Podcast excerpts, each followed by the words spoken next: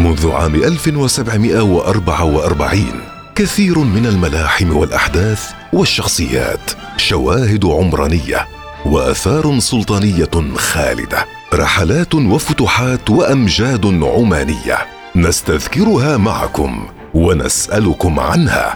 في المسابقة اليومية الدولة البوسعيدية للمشاركة والحصول على فرصة للربح. أرسل رسالة نصية قصيرة بكلمة الوصال على تسعين أربعة ستة ستة. السلام عليكم ورحمة الله وبركاته. أهلا بكم مستمعين الكرام. ما هو الميناء الذي يقع على ساحل الخليج العربي؟ كان من أهم موانئ الإمبراطورية العمانية ووقع تحت السيادة العمانية في عهد السيد سلطان بن أحمد. بندر عباس مدينة وميناء يقع على الخليج العربي. وقع ميناء بندر عباس تحت السيادة العمانية في عهد السيد سلطان بن أحمد. فبعد وصول السيد سلطان لسدة الحكم في عمان في عام 1792 كان من أهم أهدافه التوسع الخارجي وتأمين حدود عمان الخارجية.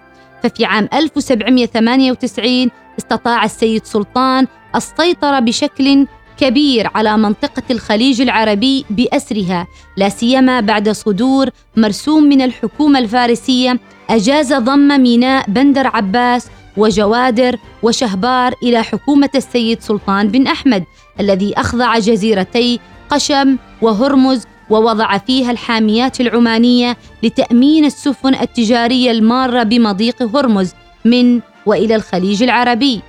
وعموما علاقة عمان بالسواحل الإيرانية علاقة قديمة. ومن المهم الإشارة إلى أن المصادر التاريخية تذكر أن الإمام سلطان بن سيف اليعربي سيطر على جزيرة لارك والبحرين في عام 1717 وأصبحت هذه الجزر تابعة للسيادة العمانية.